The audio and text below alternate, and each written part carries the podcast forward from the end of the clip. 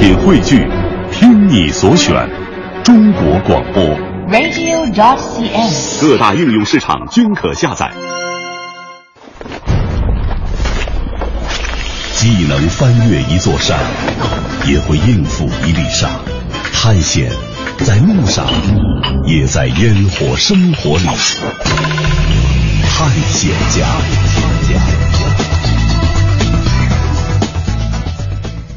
大象也拍纪录片，然后它稍微一动，就感觉一个一堵墙在动了一下，然后它小眼睛看你一下，然后它慢慢的、慢慢的，你就会觉得它的确有灵性，而且你能感觉到，你看它的眼睛的时候，它看你的时候是有一种沟通。快闪开，企鹅来了！阿德利企鹅就几十万，如果你要踏上岛呢，你就会庆幸，幸好天气比较冷，否则你会熏的。北极熊可不是吃素的，在正好在浮冰上看见一只北极熊，刚刚捕到一只海豹，满脑袋都是红的，它钻在海豹肚子里，这血就整个把它的头都染红了。在北京的屋里，我一开，我发现里面那个脚架上站了特别特别小的企鹅的小绒毛，然后我用那个十倍的放大镜看里面特致密，那我给搁一小盒去了。本期探险家阿杰、肖伟不做麦田守望者，而做爱动物的小男孩。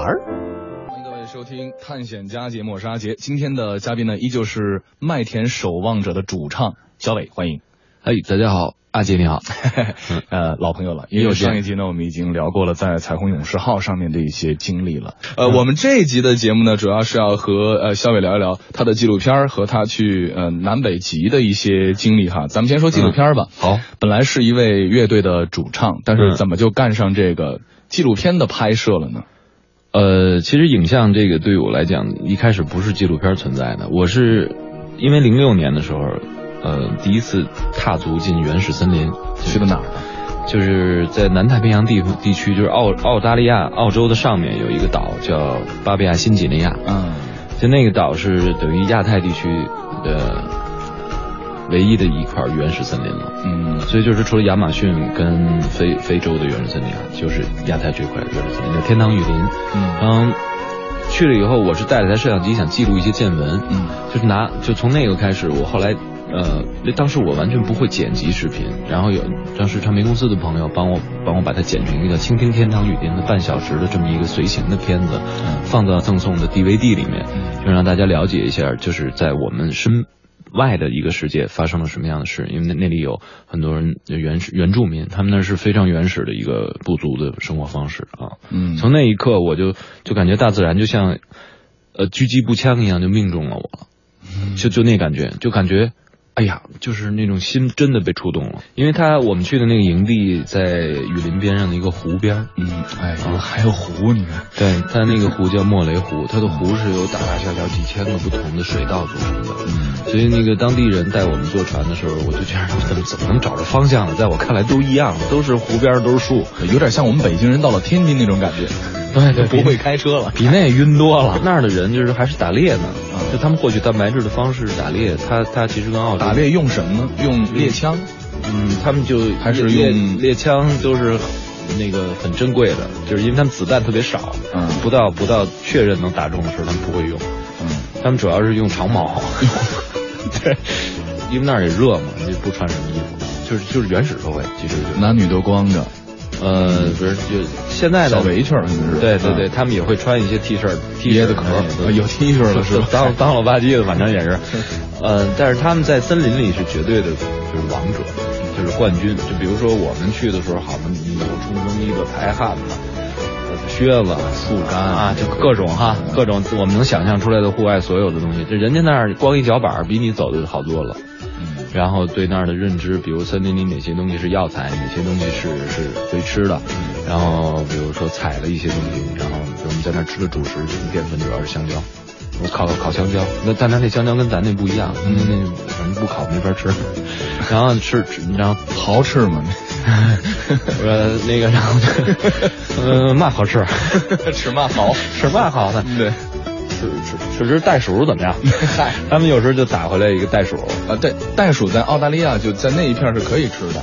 它的那一块呢，政府它应该如果说如果说不去狩猎袋鼠的话，嗯，它反而会形成这个生态灾难啊，因为它它没有天敌。对，你说的是文明社会对动物的一个一个一个关系，在那儿是原始社会，他们是丛林中的一员，他们也是食物链中的一一一组，就是这么简单。也就是说，它它不会影响到什么，他去今儿弄只袋鼠，明儿打只野猪。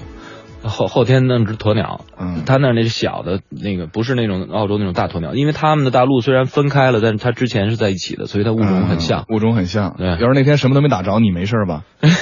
什么都没打着，我我们在那建营地也带了好多吃的去，就是大米。我说他们不会把你吃了吧？对，我跟他们打猎去了，然后那个后来他们那次打猎是他们打猎就是两两两分成两拨，一边从那边轰，一边跟那蹲守。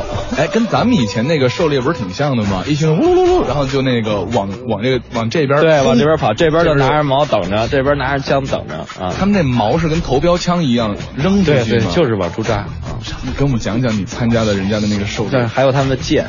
我其实是属于蹲点那边的嘛，我是因为轰那边你什么都看不见嘛，轰过去你就，我说我跟你们这边在一块我就跟他们躲在一个大树后头，嗯，完了以后我听那边哇叫哈，嗯，然后呢，那那人就比划就是别出声过来了，然后然后呢，枪不在这哥们手里，枪在他们首领手里，在另外一个半半截儿，然后听一声枪响哈，它是那种。不是那种子弹，它是那种是铅弹、散弹枪，对吧？对对对，好多的那对，完了以后，然后呢，应该有戏那意思哈，是吧？说他是这不是等等，你们都怎么沟通啊？你跟他不是怎么都不是，他就那么他就跟我，比如手指头这么一点一笑，就是说他的听众朋友，大家是没有在直没有在我们房间里面看见肖美那动作，他刚才 说他跟我说他手啊、眉毛、鼻子就一直在向你解释，对对对，全用上了，特别忙脸上，你知道吗？对对对。完了以后呢，过了半天，他是准备埋伏着，比如说一枪没打死，他上去补两刀是吗？比如野猪什么跑过来瘸着哈那种。结果呢，实际上呢，实际上那人没打中，没沿着他这条路走。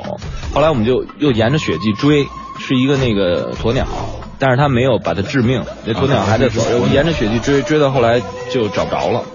然后就不知道去哪儿了，去医院了呗，办医院 受伤啊。还有一次，他们打着一头特别大的鹿，就是你也参与了？没有，就是他们早晨我们这儿正埋锅做早饭呢，听那边欢呼，就是说已经弄弄弄了一个了。然后挺特大个儿那鹿，这么大个儿，然后就在多大个儿啊？呃，至少有一米五。那么长，嗨，就那么长。你说高，反正就就就跟那不是一米五哪够那么多人吃啊？一寨子的人呢？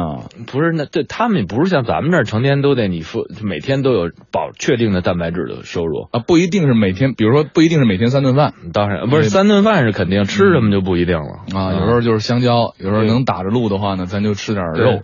最大的、最稳定的是捕鱼啊，就是因为它挨着湖嘛，捕鱼。那这个部落呢，能生活在这个湖边，也是他们那个打来的结果，打下的江山可以这么说，站住了这一块儿，对他才能站住，因为你你有湖，你捕鱼还是比打猎更方便一点。是啊，对，所以就这样。那鹿来了以后，后来是怎么处理的呢？这有点血腥啊，反正就是他们把鹿头割下来了，割下来以后要要要挂在什么地方，然后是战利品嘛，那表示他们的这个对对对对对脚啊什么最后都留着，然后那些分解了以后大块的煮，白煮，呃也加点盐，反正 嗯，具体怎么做我没看，反正扔了点树叶子进去，反正就是他们的调料可能，嗯，然后。呃，当然我们带去的那个就是说咖喱什么这些东西都有，然后比如说调味儿，你应该带老干妈呀，嗨，这儿有广告嫌疑。就其其这咱说了那么半天就是好玩的哈，我就是说实际上就是说去那儿的目的就是说那个地方它不有那个特别丰富的森林资源嘛，嗯，它那个巴布亚岛分成两部两部分，西边那部分是属于印度尼西亚的，东边这部分是属于巴布亚新几内亚的，它原来巴布亚新几内亚是属于澳洲代管的一个，现在它独立了。那实际上，它这个地方的森林资源是极有，嗯，太原始了，就没有人动，就 untouched 的，就是有一个词儿叫未触碰的真正的原始森林，它保存着完整的生态跟物种多样性。那其实现在大家也知道，东南亚，比如包括泰国，包括菲律宾，包括就是这些曾经有这些呃原始森林的地方，他们过度的进入到文明社会，其实已经被掠夺的差不多了。嗯，包这个掠夺包括比如欧美欧美的发达国家的需求，大量的木材需求。对。就所以说，他他们实际上是出口了这些东西了，他们所剩无几了。这时候，这个呃利益的眼光就会关注到以前没有关注的地方，所以他们面临的问题就是说，呃，有大量的伐木公司来进入到他们的森林，然后有用各种方式，暴力也好，威逼利诱，用钱收让让他们走，就是但是。可能对于他们来讲，就是说一一笔钱可能能能给小孩上个学或者再买点药什么的，但是他就是永远的失去了他的生存的地方，就这是对于他们来讲的一个威胁。所以地球拆迁队的意思呀，跟看阿凡达似的，对，就是这意思。对，就就就就真的那，对吧？真的跟阿凡达是一模一样的。嗯，文明社会对于他们的一种伤害，一模一样的。对，嗯，谢谢小伟给我们分享了他在巴布亚新几内亚拍摄这个《天堂雨林》的一些经历。那么下面的一节呢，我们会和呃小伟一起分享到他在拍摄《大象进行时》和《川河之灵》的一些经历。我们下期再见。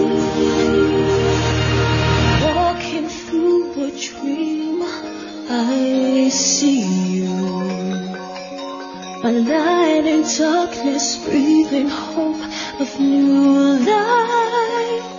Now I live through you and you through me, enchanting. I pray in my heart that this dream never ends.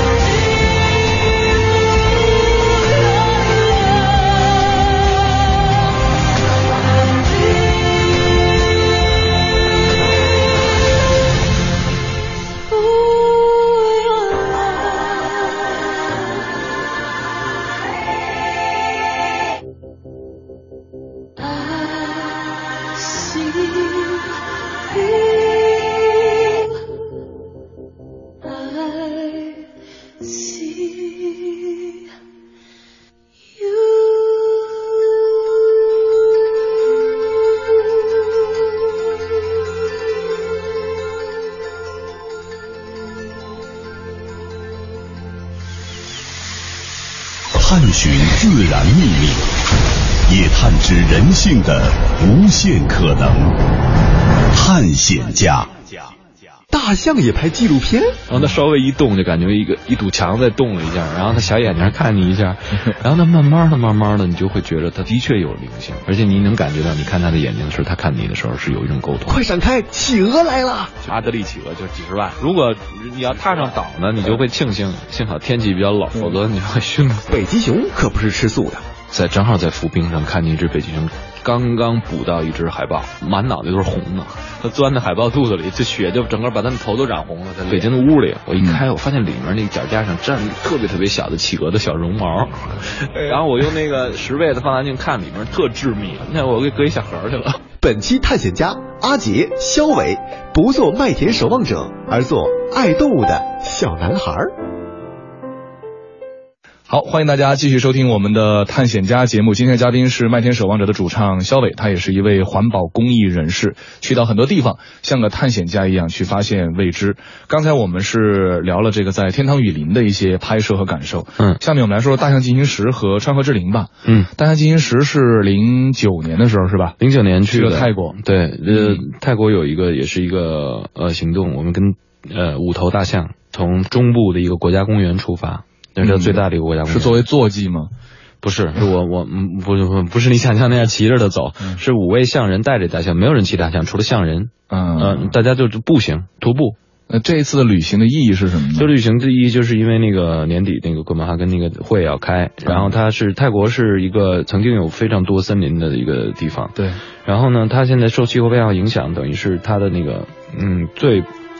就是他是第一批气候难民，就他的那个地方地域的，跟他现在的那种农业的方式，他他他就会成为第一批难就受害者。嗯，那么而且大受害的具体具体表现就是比如说粮食减产，然后鱼类减产，就是它它它气候变化导致的。比如说鱼确实影响到人类的生活，他们过不下去了。对，然后到这种程度。对，就它它，而且就比如说大象这个物种在泰国是一个受尊敬的一个，从自古以来都是有崇高地位的。但是恰恰是，嗯，他们。这种崇高地位，他们一直以来一百年左右，他们的大象下从十万头上升到几千头。现在对整个泰国也只有几千头大象。整个泰国应该有三千头野生大象，只有三千头。对，对，想起来咱们版纳那边的大象几乎都二百头吧，差不多几乎都看不见了。嗯，对。呃，所以就是这这个问题，我我是去之前并没有想拍什么，我只是带了一小 DV，还不像上次，上次我带来还是一个中型的机器，就是去巴比亚这半天的家，对，那是我就要拍的，这次就是完全就是拍拍看，然后后来但当时我们那个队队里有一个专门的摄影师，然后他也在拍，然后我用我的镜头也在也在拍，然后就是你随着了解，就是说你你你怎么能想象这么爱大象的一个地方，这儿有这么多的问题？然后我才知道哦，这个大象分驯养大象跟野生大象，它们之间的关系是什么？然后什么是象人？象人是干嘛的？他们是怎么回事？然后它大象跟森林的关系是怎么回事？所以你知道了越来越多的了解了这些东西以后，你就觉得这个是一个复杂的问题。能解吗？嗯，我觉得是可以解的，这个问题是可以解的。而且现在泰国其实解决的还不错，就是在驯养大象跟野生大象的问题里，我只是没想到这个问题有这么的复杂，就是爱可以变成伤害。嗯。然后你你对你一个物种的一个一个一个敬仰，最后就会变成一个对它的一个威胁，这个问题。然后所以就是说挺复杂。然后我回来以后呢，我就就就就坐不住了，就是有点那感觉，就是好像是有点魔怔了。我当时就其实我从那一刻开始才真正想要。自己学习剪辑，然后我那电脑也不灵剪视频，然后我就又弄了一新电脑，完了以后就开始找各种朋友帮我装软件学习，然后怎么弄，我就想我自己慢慢弄呗，就后来这么回事然后就做了一个片子，做一片子就是呃，然后就运气不错，嗯，得了一个什么奖，然后后来后来雅安国际动物与自然电影节最有教育价值影片。对，然后后来又得了一个搜狐的一个，对，搜狐视频二零一零全球华人纪录片的互联网盛典的最佳公益环保纪录片。其实我觉得最主要的是，没有什么呃人在做这件事情，就是你一旦做了的话，认真的去做，还是呃能真诚的感动一些人。我觉得那个片子，就是因为我我我也非常爱看 BBC 跟国家地理的片子，其实。就从画面上感，那画面上讲其实差很多。我把这个问题呈现出来了，然后让大家知道，陆地上最大的动物它的命运是什么，就是亚洲象的。嗯，所以就是挺好玩的。然后因为大象，呃，我也是第一次那么近距离接触大象，永远都是在动物园的栅栏外那里看的。然后我第一次到大象面前的时候，就它的那种呼吸的那种气场，跟那扇耳朵的那种风，加上它的味道的那种感觉，让我真的觉得有点可怕。然后它稍微一动，就感觉一个一堵墙在动了一下，然后它小眼睛看你一下，然后它慢慢的、慢慢的，你就会觉得它特别的。当然我说是驯养大象，不是野生大象，就是你你会觉得这个东西它的确有灵性，而且的确有嗯佛教传说的那种神性的那种东西在里头，而且你能感觉到，你看他的眼睛的时候，他看你的时候是有一种沟通，就这样。而且最后也是我们相处了大概一个月，然后也是分别的时候特别难受啊，而且之后又发生了一个，之后等我这片子出来以后都剪完了，嗯，我听到一个悲剧，就是其中有一个大象的那个。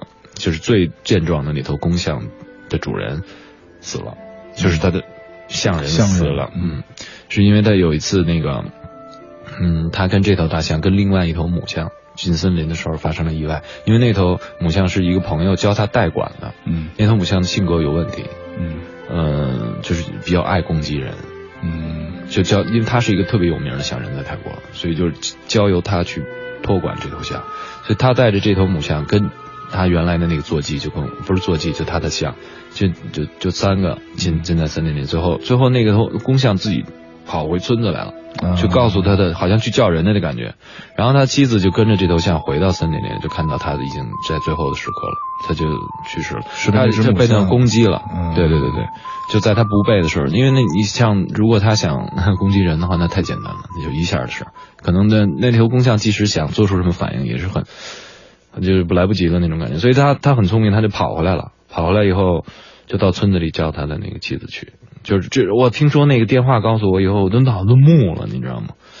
就是，然后后来，哎，就是特别难受。就是实际上人像之间的关系，就这个就就变成这种，就挺悲剧的。其实啊，对，呃，之前因为我在云南也待过半年的时间，就是在那个 现在是叫普洱，以前叫思茅啊。思茅地区呢，跟他们一些，比如说当地的一些媒体同行，他们就当时也做过这样的一些新闻。嗯，就人类嘛，我们在生存的时候，我们的城市化的进程，我们的地盘越来越大。嗯，那大象是很被动的，地盘越来越小。后来就会经常发现这个发生大象进城这样的一些事情。对，这个这个术语叫人象冲突。呃，对，嗯啊，然后这这庞然大物进来了以后呢，他进来以后，你害怕，他更害怕。他害怕的是他他的躲避对你可能都是一种伤害。所以发现这个大象伤人的事件，就是随着我们的地盘扩大吧，就是你说以前人类的地盘也小，大家各活各的挺好。对，其实就是，而且就是说，就即使有保护区哈，其实保护区也是相对就是破破碎化的，嗯，就是它一个区域里它阻隔，就一条公路就可以把两个种群阻隔，如果两个种群阻隔，其实它 DNA 之间交换就很难，嗯，也不利于整个物种，就是你怎么能怎么能改改变这个相处的？局面，就可能你你还可以种田，然后他还可以在他森林里，但是你种的棕榈棕榈树的这个林子，对他来讲就是一个挂满了巧克力的圣诞树，你怎么就得来？他你怎么能不让他来呢？你的香蕉林对于他来讲那就是诱惑，所以他们想办法在中间做一个缓冲带，嗯，然后可能种一些玉米什么的，那那个就是为了大象吃的，就是缓解人象冲突，或者政府说我补偿你，你你每踩坏一亩地，我就按这个价格补偿你，请你不要去伤害那些大象。但是我不知道这个。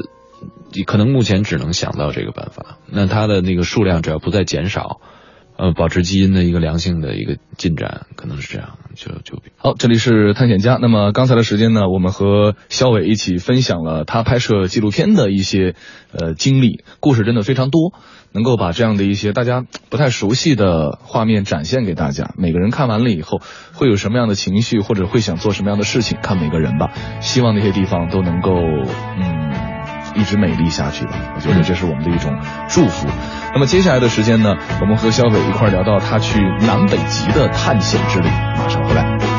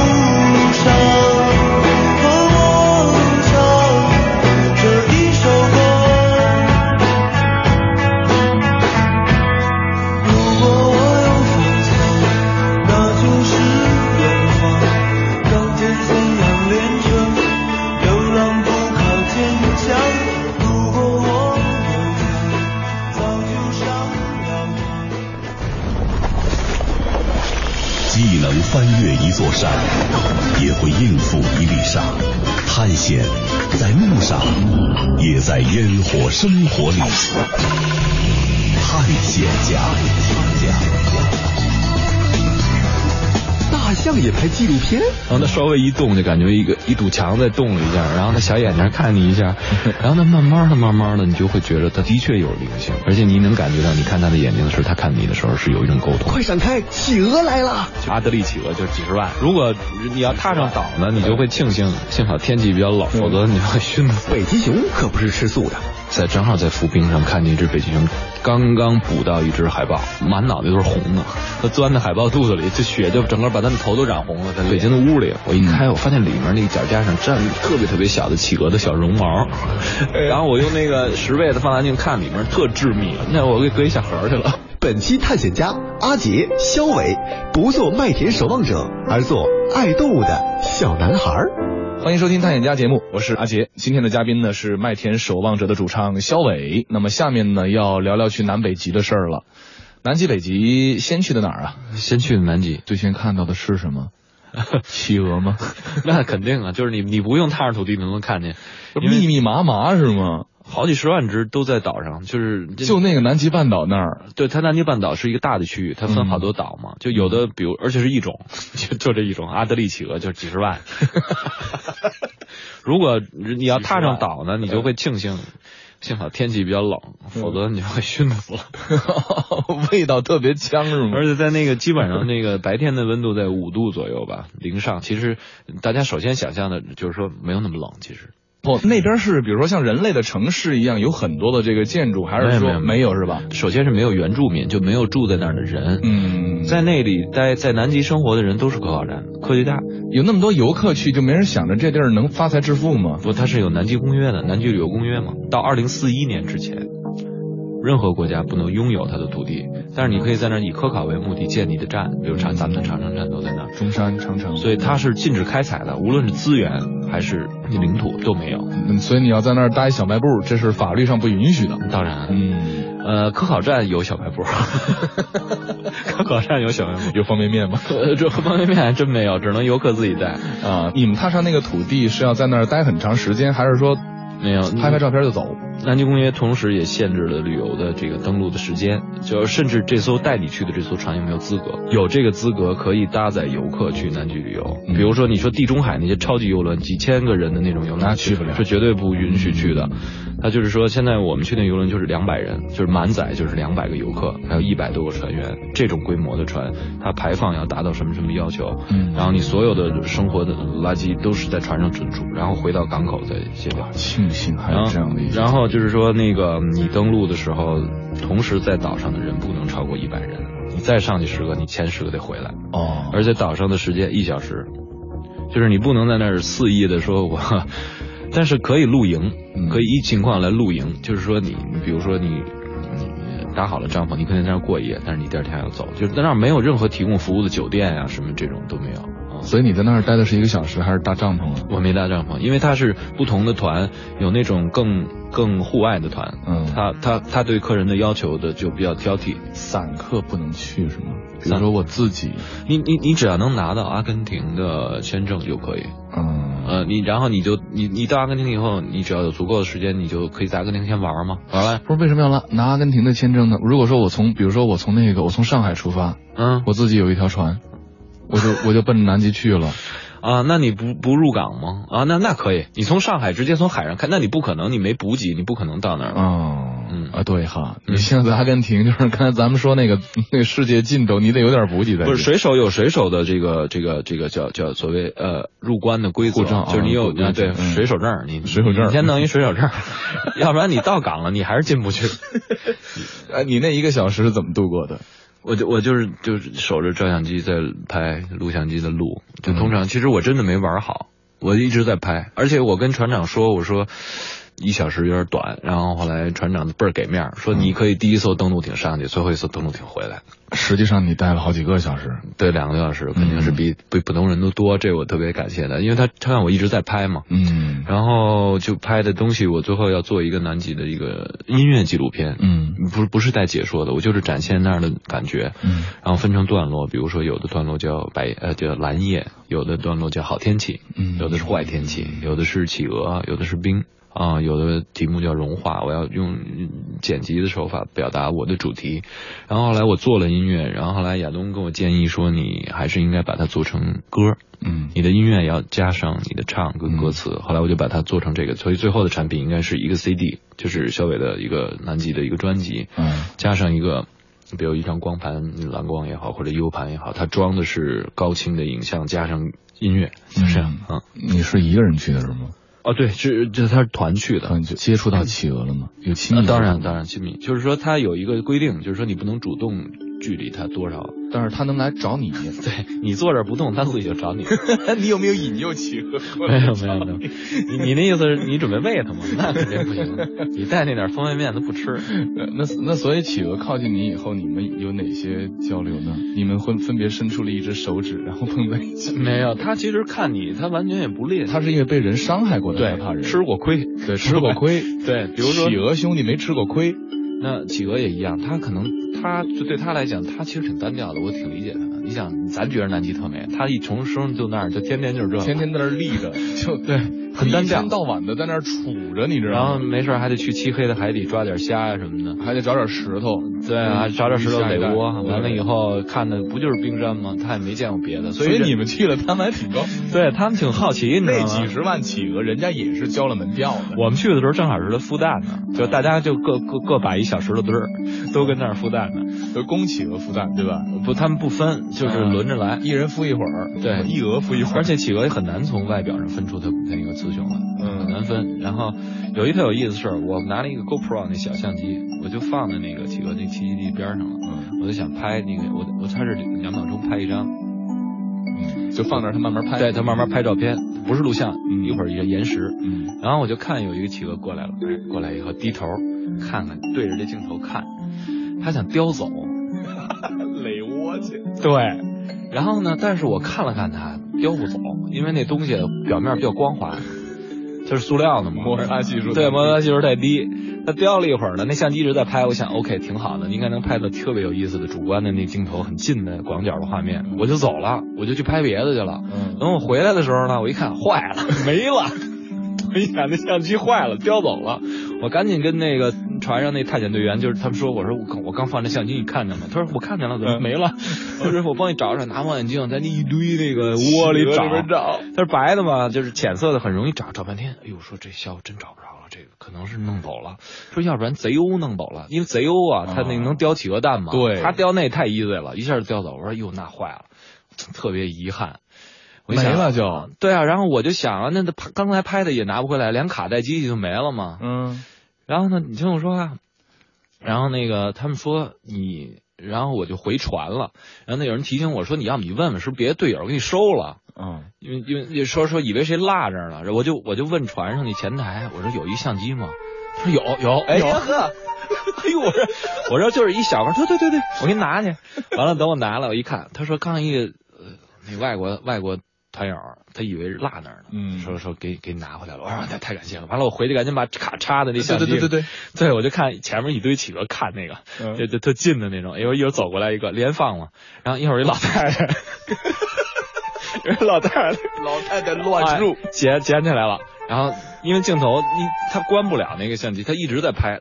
自己的脸，然后搁兜里的黑的，然后往回走到船上拿出来交给别人，就整个的镜头，然后他们拿回拿回办公室，大家看这东西。最后最后一个画面是那哥们终于找着开关了，哇，摁了。这个你应该把它做到片子里边去，这太逗了，我觉得这特别逗，这算一花絮，这算一花絮，呃，特别好玩啊，特别好玩。然后还有就是说，你你你在南大洋航行的时候啊，你看那个鲸鱼，那真是特别美妙的事情。那主要是那个大翅鲸。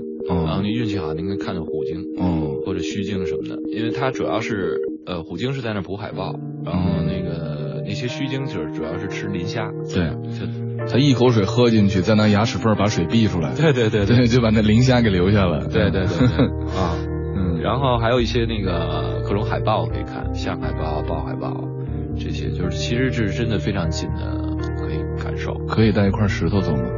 不行，也不行。嗯、呃，反正就是南极公约里有，就不让不让带。但是我有一个特别特别有意思的是，我那脚架三脚架拿回来了，我在北屋北京的屋里，我一开，我发现里面那个脚架上站了一个特别特别小的企鹅的小绒毛，就是，然后我用那个十倍的放大镜看里面特致密，因为它那儿特别冷嘛，它主要靠那绒毛保暖。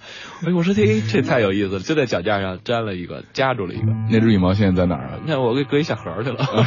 对对对对对，嗯，贼欧，贼欧，行吧。哇，那贼欧偷蛋太猛了，看见了吗？现场看见就有是吧？有有，那根本不吝。然后他就就是说白了就是明抢不。都在企鹅肚子底下吗？没有，他有时候会离开。他换人的时候就会离开，去趟洗手间什么的啊。其实是不容易得手的，但是那要么怎么叫贼优呢？谢谢小伟跟我们分享他在南极的一些经历哈。嗯，觉得这太有故事了。你这去那一趟的话，每个人都有很多难忘的经历。但是我觉得你那一段吧，算是略有奇遇的这个性质，挺好玩的。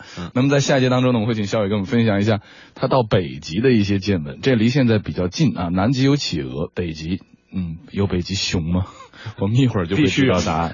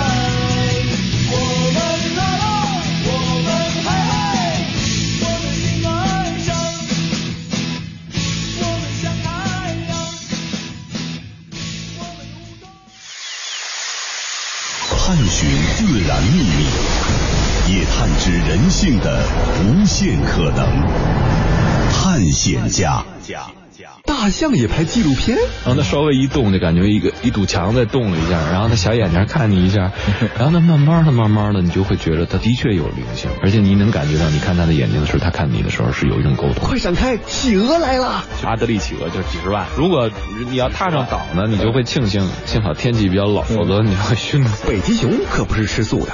在正好在浮冰上看见一只北极熊，刚刚捕到一只海豹，满脑袋都是红的，它钻在海豹肚子里，这血就整个把它的头都染红了。在北京的屋里，我一开，我发现里面那个脚架上站特别特别小的企鹅的小绒毛，然后我用那个十倍的放大镜看里面特致密，那我给搁一小盒去了。本期探险家阿杰、肖伟不做麦田守望者，而做爱动物的小男孩。欢迎大家继续收听《探险家》节目，我是阿杰。我们继续请今天的嘉宾啊，麦田守望者的主唱肖伟，跟我们分享一下他在北极的见闻。刚才说南极哈，北极的话，那就从哪儿过去呢？北极就太从挪威过去，我们去的那个就是北极的这次行程叫斯瓦尔巴，嗯。嗯，北纬八十度探险之旅吧，可以这么说哈，呃，名字可洋气了。对，斯瓦尔巴岛是一个挪威属的一个岛，嗯，它在北纬八十度地方。刚才我说的南极半岛实际上就是刚进南极圈一点点，嗯，也就是说你往南走的程度没有往北走的程度更更远。那北纬八十度的时候，也同样也是在北半球的夏天去嘛，然后也是坐的同样的一艘船 在南极，他们他们到夏天就跑北极去了。哎，那段应该是极昼的时候是吧？对，都是，就只要是夏天，都得是极昼时候去，对对对，日落，嗯，对，也就是说你极昼的时候去，你就会错过极光。其实就是人类的生在北极生活的经验太太时间太长了，就北极有特别多的人文的东西在里头。那索尔巴那儿，呃，就是你能感觉到小镇的感觉了。嗯，索尔巴岛，然后我们再坐船再往北去的时候，在正好在浮冰上看见一只北极熊，刚刚捕到一只海豹，啊，正在吃。呃，我们的船就停下了，然后大家都在甲板上看，看人吃饭呗。啊，就距离稍微就没靠特别近，怕打扰他。就当时他吃的，我跟你讲，就是满脑袋都是红的，他钻在海豹肚子里，这血就整个把他的头都染红了，他脸。嗯。然后吃一会儿，那个他不太饿。就是通常它能把一只整只都都能干掉，干的只剩骨头。但是一只海豹大概有多大分量啊？哎呦，我觉得得有个几百公斤至几百公斤啊！对啊，北极熊都是几吨呢？对对，所以就是说干掉它是完全没有问题。如果它饿的时候，嗯，它那个它吃一会儿它就累了，就跑在那儿它打个滚什么的，一会儿就下去游游一会儿又上来了。在我看来，那只熊的生活状态还是不错的，因为通常看到的纪录片里都是那种瘦骨嶙峋的，在阿拉斯加那边，他他们浮冰找不到。但是在北极那个地方，浮冰就是目前在斯瓦尔巴那地方浮冰还是挺多的，他们还是可以以此来捕获海豹的。浮冰是流动的呗，对啊，它才能有地儿歇，然后海豹也才能在浮冰上待着。然后它才能有机会去攻击它，所以所以北极熊永远都是游牧民是吗？它得走来走去，对它的捕食范围很大。它不像企鹅，你比如说我还有一个固定的待的地儿，它会比如说白天出去工作，晚上回家，没这概念。它从小熊的时候，它会有洞，嗯，就它会有一个固定的地方，还能找得动呢。北冰洋它没有那个覆盖极点的那个陆地，嗯，但是。啊，在周围的延伸到叫斯瓦尔巴岛，这就是个陆地啊。嗯，就它不是大陆，大陆架出去的，对，它不是大陆，但是它有陆地，有岛屿啊，就是陆地。嗯，然后还有一些那个海象，那种臭烘烘的一堆躺在那儿，就是 一堆躺，这真真是那种，就是一一堆赖在那儿，然后大长牙，然后那个仰着，就特没样儿，你知道吗？特没样儿，就是就身上都是癣，糙的不行，又臭，你知道吗？就是反正就特没样儿，但是特别可爱。这北极熊拿它没办法是吗？海象，海象应该干不过。海象那拖都拖不动，那太大个了，那跟它差不多大。完了以后还有那个 各种鸟，嗯，还有就是它最特点的地方，它就它有一些遗留的文化的遗址，特别有意思的地方叫金字塔小镇。嗯，金字塔小镇是前苏联八十年代在那开采的一个煤矿，它那实际上最峰值的时候就在苏联解体前，那有两千多人在那个矿生活，它就是为了在那个斯瓦尔巴岛上采煤，就是那个能源点儿。但后来他九几年他解体以后，那个矿就废掉了，嗯，就是他无力支付这么远的一个能源补给了，所以他就不要了，嗯，就是你能感受到荒野里，如果人离去了以后，那个面貌是什么样？就你看过，就是当人类消失一百年那种电影吧？就是嗯，对，那儿就多少年以后，比如双子大厦或者怎么怎么样了，腐朽了，然后然后垮掉了，或者那个地方就是你能感受到那种感觉。就比如说它原来的居民楼，你会看到悄无声息的幼儿园。呃，篮足球场，嗯，他们甚至都盖了体育馆，嗯，就是那个地方曾经是一个乌托邦的小镇，他们那儿不需要货币，所有人在那儿矿工跟生活的家属，供给制，对，就是社会主义。然后后来他们撤走了以后，没有人打理了。然后比如说你看到那些生锈的东西，有一个奥林匹克的领奖台，啊，就锈的不行了，一二三名在那儿，就是他他大概已经有十几年、二十年的时间没有人了。然后你最有印象最深的就是他们的住宿舍楼。就是就有点像咱们大学的那个宿舍，一个窗户都整很整齐的，每一个窗户上都被海鸥霸占成窝了，整整齐齐，没有一个遗漏的。窗沿都在那儿孵蛋，就那窗沿上，每一个都是，每一个都是，嗯，特别有意思。然后聪明啊！以前的那些以前的那些矿还都在，运矿那个隧道还都清晰可见，你都能看见。然后那个我印象还特别深的一个就是他们用那个木板，废旧木板，在那个大的山坡上拼了一个字儿，苏联的字，Peace on Earth。嗯，就是地球和平，地球，就是他写的是苏联的文在那儿，然后就就这个小镇挺有意思的，啊，还有一些我们去的那个中中国的黄河站在那儿，嗯嗯，它比南极就更多一些人气的那种感觉，嗯，北极因为人类的足迹，对，早就早就已经踏足那个地方了。但是北极的那个淡水量的储存要小很多很多很多。嗯，它是一个季节性的，就是到冬天就冻住，而且现在吧，就是因为全球变暖，等于到夏天北极已经化化出航道来了。啊，对，就画出航道了，这就会改变整个的这个经济面貌。呃，航道，然后包括比如说有很多国家，他们就宣称北极的主权。对，北极跟南极不一样，北极那边好多国家都在圈地开采石油，第一桶从北极大陆架上开采的油都已经烧成二氧化碳了，现在，嗯，已经都开采出来了。就是去北极的话，比去南极的话，对于一个旅游旅行者来，对一个旅行者来讲，对吧？尤其是喜欢人文啊，或者你喜欢，比如说逛一逛啊，什么这种，可能你有更多的选择，对，保障也会更加充分一些。对，南极主要是如果你不是对那种真正大自然荒野的本来的样子。特别迷恋的话，其实可能你会觉得有点闷，嗯，因为我听船上有一些人讲，就是他们会觉得有点审美疲劳。就比如说你坐船，你看当你遇见第一个冰山的时候，你一定是非常非常兴奋的。船长说第一个冰山马上就在眼前了，说谁能最先发现，将奖励一瓶上等的法国葡萄酒。嗯，然后我们老哥眼睛估计是五点零嘛，不是 肥优，对，就是就是相对于老的视力表不是二点零是最好的嘛，就说他那得五十点零，特远就看见了，当时我还真看不着，拿望远镜一看真有，然后就是那。当那一刻的激动很难表达，但是当你一路可能，因为每一个窗户上都有这个落地的露台，你随时睡觉一睁眼都是冰山，只不过形态各异。如果你不能。呃，发现感动于这些各异的美，你就 你会觉得这都一样的话，那就那就其实可能会有一点疲劳。而且企鹅就是说，南极半岛附近只能看见三种。如果你有南极三岛的这个线路长线，有更长的时间，你可能看到更另外三种。北极那边北极熊的生存不是经常一些纪录片嘛，都说那那北极熊他们脚下的那块冰越来越小，最后北极熊都的确是对。现在你看到的这个情况呢，在北极。嗯，因为我我看到这情况，我们只是能看到北极熊，就是我至少我看到那只北极熊，我替他高兴。你感知不到那种变化，就感知不到，因为通常都是长期，比如你生活在阿拉斯加的人，他可能经常会发现瘦骨嶙峋的北极熊，或者是更多的发现北极熊的尸骨，因为北极熊是没有天敌的，它除了正常死亡之外，它食物链顶端，这一定是有吃的有问题，所以说这个结论是必须得是长期的。才能做出来。我是我们看到过两次北极熊，一个是在陆地的上面那个雪上雪坡上，然后当时那个距离非常远。还有一个就是我刚才说吃海豹，吃海浮云吃海豹，浮云吃海豹的那个它的毛色跟那个健壮程度就是非常好的，相当不错。对，所以我就替他高兴，因为斯瓦尔巴是一个就附近的地区是北极熊那个聚集的地方是很多的，所以就是那个地方可能并不像北极其他地方，像加拿大北部或者说那个嗯阿拉斯加那边更更更严重一点。